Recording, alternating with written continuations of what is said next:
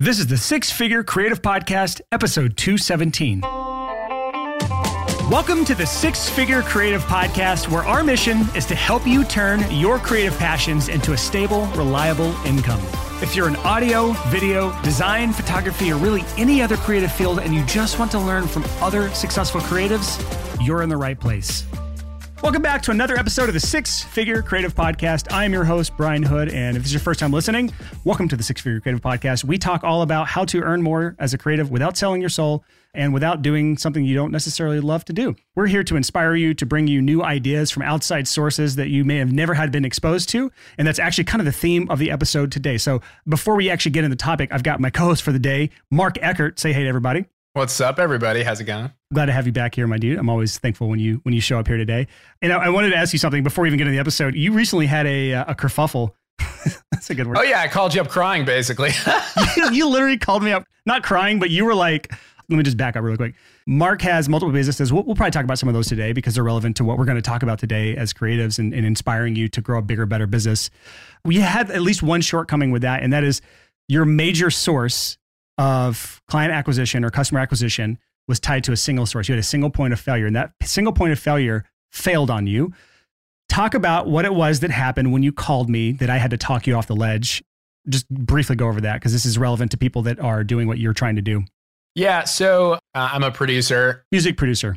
Yep, music producer. I have a bunch of businesses that help producers and artists and music licensing companies and all that stuff. So I have a Facebook ads account where we run all of our Instagram ads. And I ran an ad for one of my businesses, thatpitch.com. I ran it to our customers and it was for a referral system. And it just said, hey, you can sign up for this. If you do this, I'll pay you $30. But I worded it as get paid $30, just hook up your friends. And Facebook, I literally pressed publish and just my face was paused. Whole thing refreshed. I was blocked out. Facebook thought I was soliciting sex, because I said, get paid and hook up friends. So I thought I was paying people to hook up. And yeah, I got completely kicked off overnight. I lost probably about 80% of our daily traffic. It wasn't a complete single point of failure, but it was like a three-legged stool and one leg just got knocked out from it. I'd say one and a half legs. So I was kind of just diagonal. It wasn't great, man. It was a mess. So yeah, I called you up. That was a month or more ago. And just fast forwarding through it, you just got your account back this week. Yeah, literally a couple days ago. And I'm on cloud nine, baby. Yeah. But in the meantime, this was the advice I gave you, which is good for listeners to hear just in the future as our audience grows, becomes more successful, expands what they're doing with their businesses, and starts digging into paid advertising. My advice to you was, while this is down and you're figuring out, go learn a new ads platform. And you did. You learned Google ads and YouTube ads. So I started running YouTube ads. And also we built out this really badass content engine. So we post reels every single day, started a podcast, built out a new email funnel and all this stuff. And again, I feel like a huge weight was lifted off my shoulder. It's actually interesting. So I forget the name of the concept, but basically when we're restrained by something, we have restraints, borders around us, it forces us into new areas we wouldn't otherwise think about because you were reliant on Facebook ads. It was doing the job of sending as much traffic and leads and clients and customers to your businesses as you needed.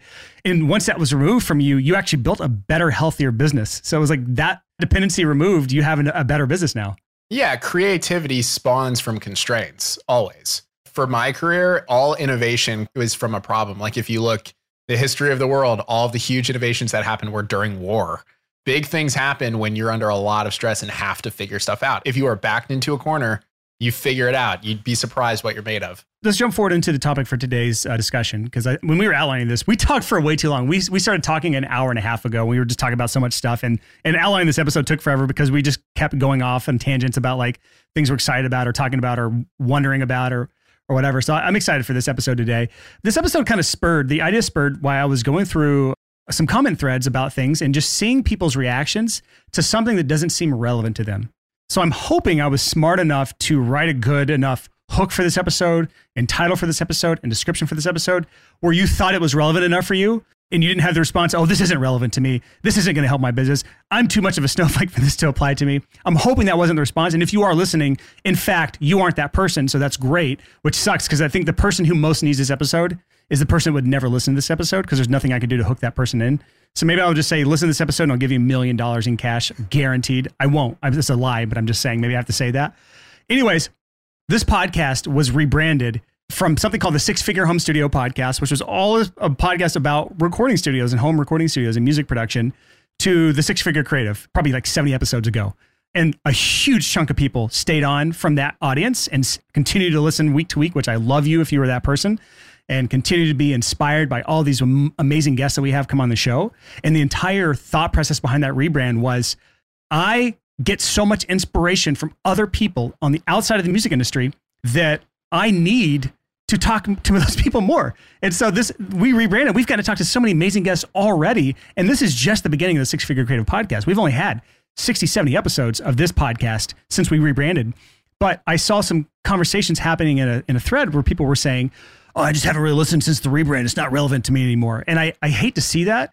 And I know that person's not listening, or those people are not listening to this episode right now, but I just want to say for anyone that's new, that's giving this episode a chance or may not really have any understanding that like you can learn from people outside of your industry, but this gut response that I'm a special snowflake and that this episode or this topic is not relevant for me because they're in a completely different industry is the antithesis of why this podcast exists. This podcast exists to bring together all these amazing outside ideas from creatives and not creatives to help you in your creative business. When we were outlining this episode, you said a quote that I freaking love, dude. And I'm just going to say it here. This is a quote by Mark Eckert, my wonderful co-host for the day. He says, if you're studying anything that's already been done, you're already late. We're all like copying something somewhere. Like in both of our businesses, Mark, we've kind of like taken inspiration from all these different areas, but almost none of that inspiration is from businesses in our industry. Like, would you ever study what your competitor down the road is doing as making a decision? I look at my entire life as I don't have a competitor at all, actually. My competition is my prospect not doing anything. That's my biggest competitor. Yeah. When you're first coming up as a creative, you mostly learn some sort of creative skill. You got a camera and you're like, I love photography. Or you got an interface in a DAW, a DAW, and you said, I want to learn music production. Or you got a video camera and you're like, I want to be a filmmaker or something. Like you had that inspiration when you came in. And so you start to look to how to master that craft. And so you're surrounded by people who are amazing at that craft. But there comes a time when you set in your head, I want to make this a business. You either set it automatically, like you knew this ahead of time, or it just happened to you. Somebody asked you for money to do the thing that you're offering. What happens though, is you stay in that mindset of, I'm going to learn from all the other people in this creative field, all the other videographers in my area. I'm going to look at their pricing, their website, how they do their things. This is something that I'm going to call an inbred business. This is where the genetic pool is not diverse enough to have a healthy, happy business. And I'm sorry for, I'm from Alabama. I can talk about this, right? Like, I can say this. This is where it's like the genetic pool of like your outside influences just aren't healthy. Like it's, you have an inbred business if all you're looking to is other people in your exact industry to mimic things after. And I see this so much in my background, which is music production in the audio world. Audio people are the worst at this. I'm sorry if I'm throwing so many people listening to this under the bus. You look to your competitor down the street and you launch a website just like them. I'm going to put my gear list on my website as if my clients give a shit about that. I'm going to put photos of me next to my gear and my whole rack of gear. I'm going to put all my rates on my website because everyone else does. And then I'm going to charge the same $200 a song or $80 a song or whatever as everyone else. And then I'm going to wonder why no one's coming to me. Because you're a commodity, you're an inbred business, and no one wants that. So this episode is kind of like just one of those reminders, and we've got a lot more content than just like us shaking our finger at you today, but like we've got some stuff we want to talk about, a case study, an example of someone bringing in $1 million a year because I took outside inspiration. Like maybe I should have led with that. Maybe that's a better hook than whatever I used at the beginning of this. Just note, like the healthiest businesses I've ever seen have a vast DNA pool. They are the beautiful non-inbred businesses out there. And I want to talk about one today, but I've been talking about so much. Do you have anything to add to what I've said so far, Mark? Yeah. I mean, if you look at like the most badass businesses in the world that always stand the test of time, they're the best at taking inspiration from everybody that's not in their business. This could be creative. I mean, it could even be in like real estate or like anything. I mean, there's countless stories, but yeah, you need to be studying everybody else because nobody around you is actually creative. You're just going to be copying them. Yeah.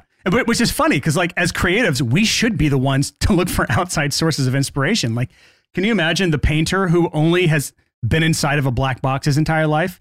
What are his paintings going to look like? He has no outside inspiration. Like, so as creatives, like, we crave that outside inspiration when we're creating art, right? We listen to other genres of music if we're a producer. We look at films and we look at commercials and we look at things if we're doing video. Like, we get all this outside inspiration for our art.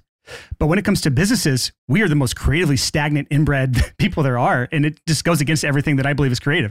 So you said another thing, another quote I'll attribute to you, Mark. If you're an inbred business, the best you can ever hope to be is number two. Like, that's the best you can be, because you're just copying number one and everything number one does. So the best you will be is a watered down copy of that. And you can maybe be a worse version, number two. Like, I don't want to be that. I want to be the best at what I do. And it takes outside inspiration to do that. So I want to move into... you can call this a case study, a really good example of somebody who's looked to outside inspiration and created a wildly successful seven-figure business as a single person. It's a freelancer called Design Joy.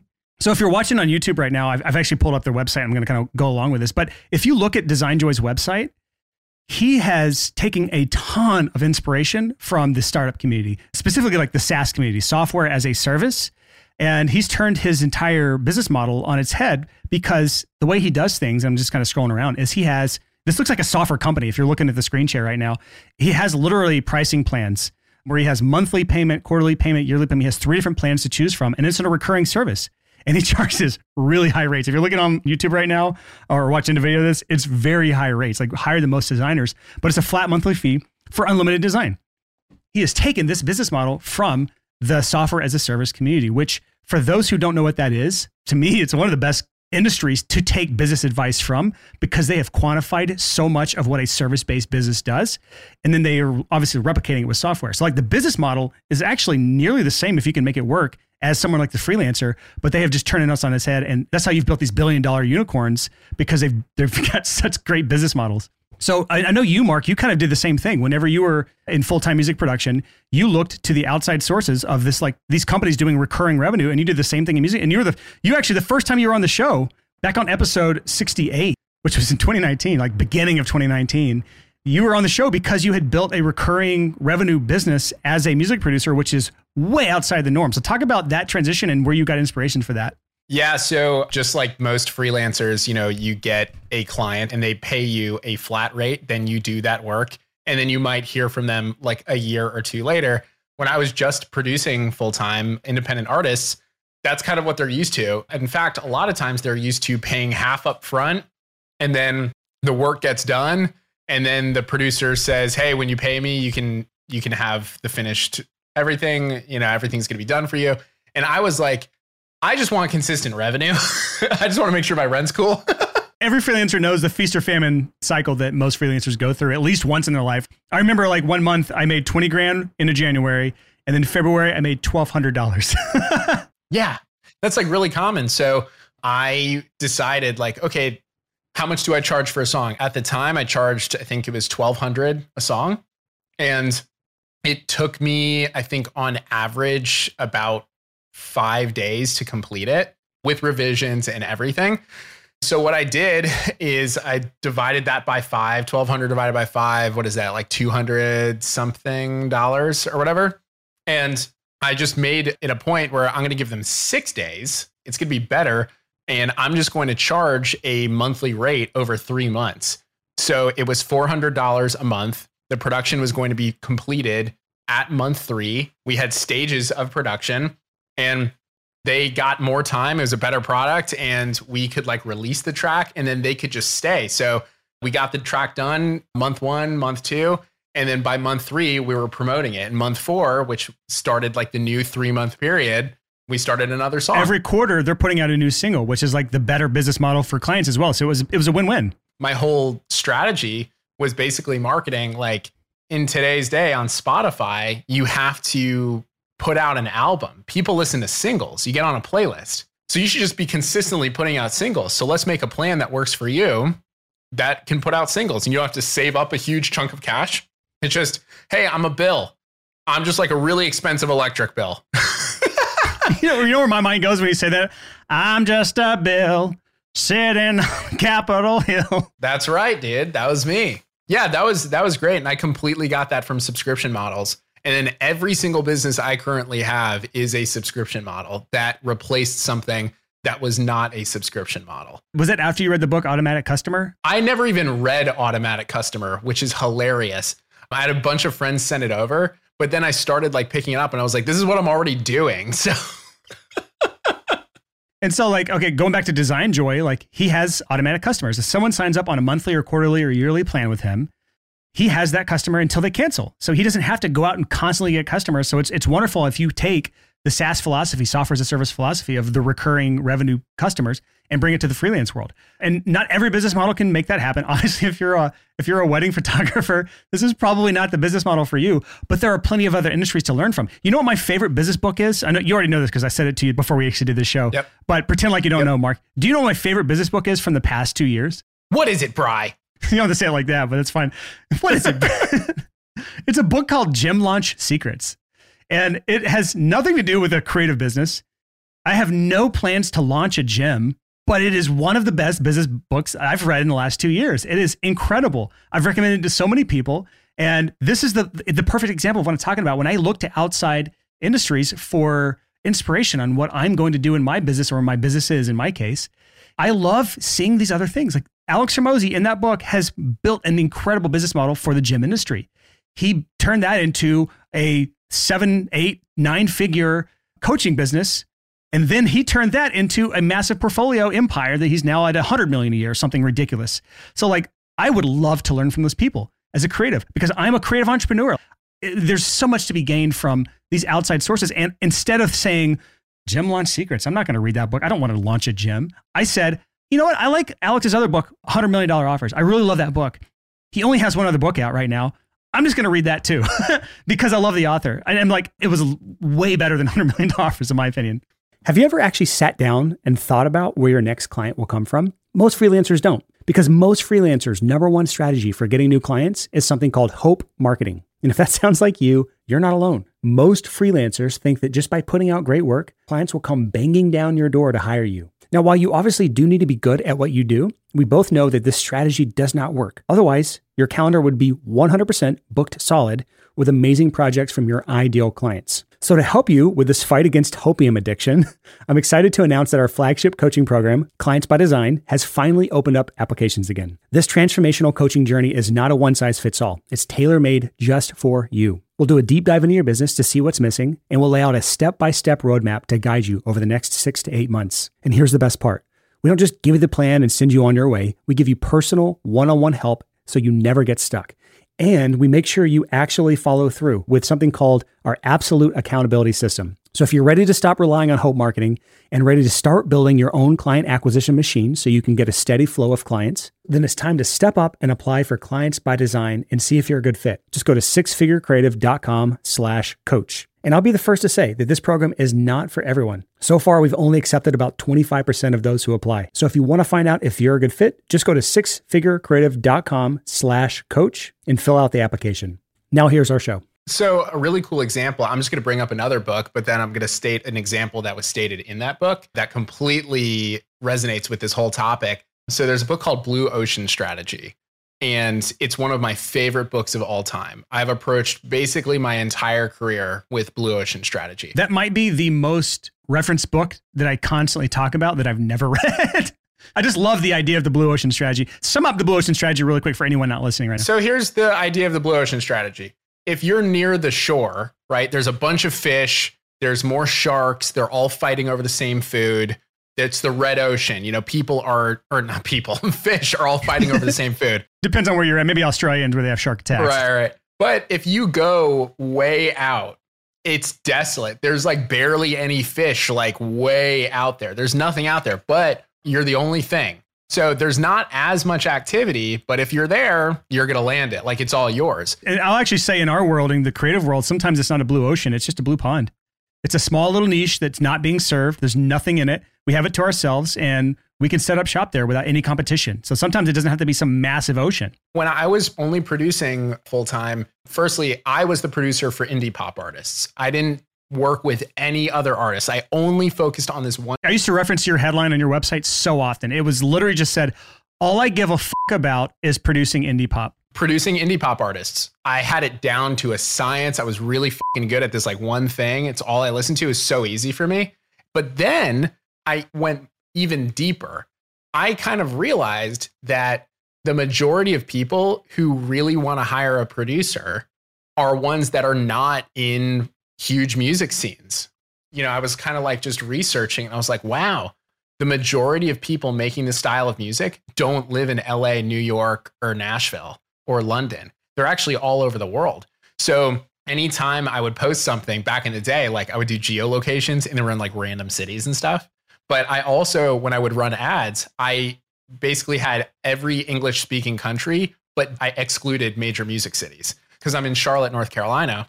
I'm the guy who understands your music scene. I'm independent. You're independent. You make this kind of music. I specialize in that. And I only do that. That took me very far. But a really cool example from Blue Ocean Strategy, there's a wine company called Yellowtail Wines. If you're in the US, any grocery store you go to with the kangaroo on it, that's Yellowtail Wines. And it's a massive section. Well, they were the Australian wine company. And at the time, there was no famous Australian wine. At the time, it was California, France, Italy, all the super, super fancy stuff. And the team at Yellowtail Wines were like, we're never going to be able to compete with this super sommelier, fancy wine brands. And so they realized a lot of people liked the taste of wine, but they felt so intimidated shopping for it. They felt so scared ordering it because they thought people were condescending to them. Or they would say it wrong because wines choose the most pretentious French words possible. Right. So Yellowtail was like, okay, we're going to be the wine company for beer drinkers. We're going to be the wine company for soda drinkers. And within a couple years, they dominated the market.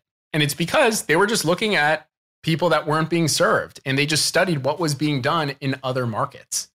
And they just did very well for themselves. Yeah, and that's kind of the whole point of this episode. I mean, this may not be a long episode, which is fine. But if it changes one mind out there that like outside inspiration is the way of growth and being an inbred business is the way of death. It's stagnation. It's unhealth.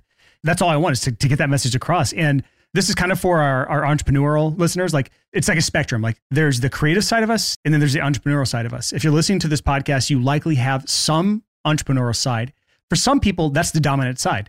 Like for me, I'm actually more entrepreneur than I am creative. I learned this over time, but the creativity was actually a means to be entrepreneurial. I couldn't create a product. I didn't know how to launch a real business, but I knew how to offer a service. And over time, as I've had all these new ideas from outside sources and other industries that have influenced me, I've been able to launch bigger and better business models. I have two software companies. It is a way better business model than freelancing. I will straight up say that as someone who has an audience is almost all freelancers, it should sound sacrilegious, but it's a better business model. The only way you're ever going to get to that point, if you want to graduate from freelance, as I call it, and build some bigger, better business model, especially one that allows you to travel to Bali on a one-way ticket in a couple weeks where I have no return date planned. I'm just going to be gone for the fall. You can't do that if you're an inbred business. I just love that. That's the term we've landed on. Brian, I'm also like not kissing ass here, but I want to push back on you saying that you're more like business than creative. At this point in my life, I actually don't even think it's a spectrum. I think it's all the same thing. I think people just have the wrong idea of business versus creativity. Andy Warhol, forget everybody listening to this podcast. Andy Warhol is more important than all of us in the art world. Okay. So if you can't get behind what Andy said, then you're a poser. He said, being good in business is the most fascinating kind of art. And he also said, I sent this quote to my buddy earlier today because he was dealing with the same exact thing. Making money is art and working is art and good business is the best art. So maybe it's not a spectrum for me. Maybe I am creative and I've just moved my creativity over to the entrepreneurial side. I think you're honestly one of the most creative dudes I know. This is just the avenue that you're putting a lot of your energy in. It just so happens to include transactions, but you're extremely creative. I honestly think if people, all they're doing is just making art, and they don't have a means of monetizing it, well, what happens? You end up not doing it as often because you have to pay your rent. And what's gonna happen? You get stuck in a shitty 9-to-5, and that's gonna be your life, your whole life. Do you really think that you're going to be more of a true artist than somebody who's doing it full time? No, you're insane if you think that. So honestly, I think the most talented, most hardworking, most skillful artists there are so happen to be in business for themselves and they're damn good at it. Yep. So if you're listening to this podcast and you're like, okay, what do I do now? Go be inspired by other books. Go look through our backlog of episodes, even the episodes from 150 and before when we were the Six Figure Home Studio and we were talking predominantly to music producers and home studios. There's tons of great content in those episodes that is directly applicable to any creative freelancer out there, and frankly, many other business types as well. But don't fall into the trap that I see so many people falling into, and I'm wagging my finger at some of our listeners, maybe not listeners now, but definitely past listeners who stopped listening when we transitioned. Stop being the person that looks at something and says, oh, that's not for me. It's the same type of person that says, I can't do that, instead of, how can I do that? I think that's the difference between the unsuccessful say, I can't do that, I could never do that, and the successful just say, I can't do it yet, but I would love to. What can I do to get that done? Or how can I accomplish that thing? And here's another thing is, if you're only studying in your industry, realistically, you're only going to get so far into truly learning how something is working, because the majority of the people that you would learn from have a vested interest in you not being as good, because they're going to look at you as a competitor, unfortunately, because so many people in the creative industry think there isn't much money to go around, when in fact there is a lot of money to go around. But if you learn from other industries, like if you meet somebody who owns a restaurant and it's just awesome, like it's amazing food, they're packed, you can tell they're doing really, really well. You talk to the owner of that, oh my God, they're going to tell you everything they do. They're going to tell you their profit margins, how they've, you know, made sure that the environment's great for everybody. Well, if you're, let's say, an artist and you have a Facebook community, you can learn from that. Okay, how did this person make sure everyone was comfortable? Like, how did they do the seating arrangement? How did they make sure everybody was taken care of? Can I bring that into my Facebook community?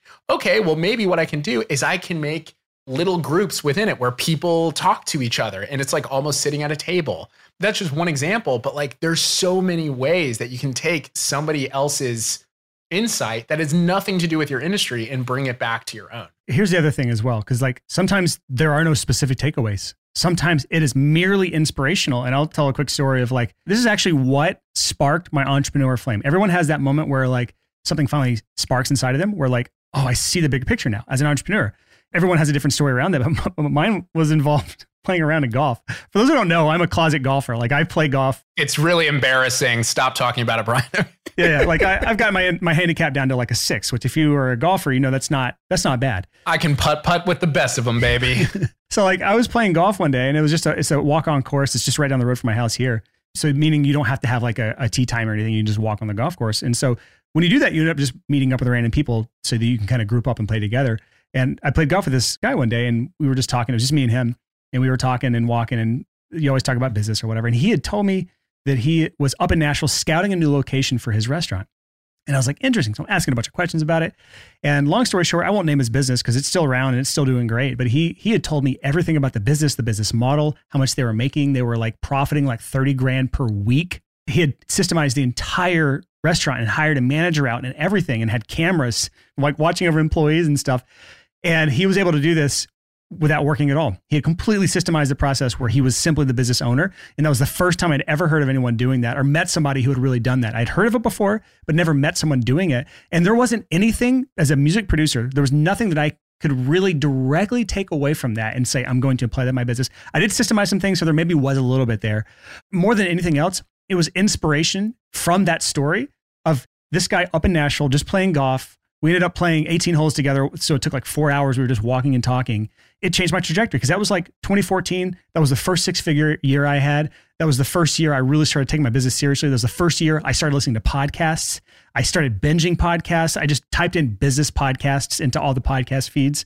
That was the start of my entrepreneur journey. And so like anyone listening right now, maybe this is your start of your entrepreneur journey where you're realizing that there is creativity in being a business owner. There is creativity in entrepreneurism, but it takes the outside perspective from all the successful other industries brought back into your industry so that you're not an inbred business owner. It sounds harsh if you haven't listened to the rest of this episode. But again, we need that diversity in our DNA of our business in order to make this work.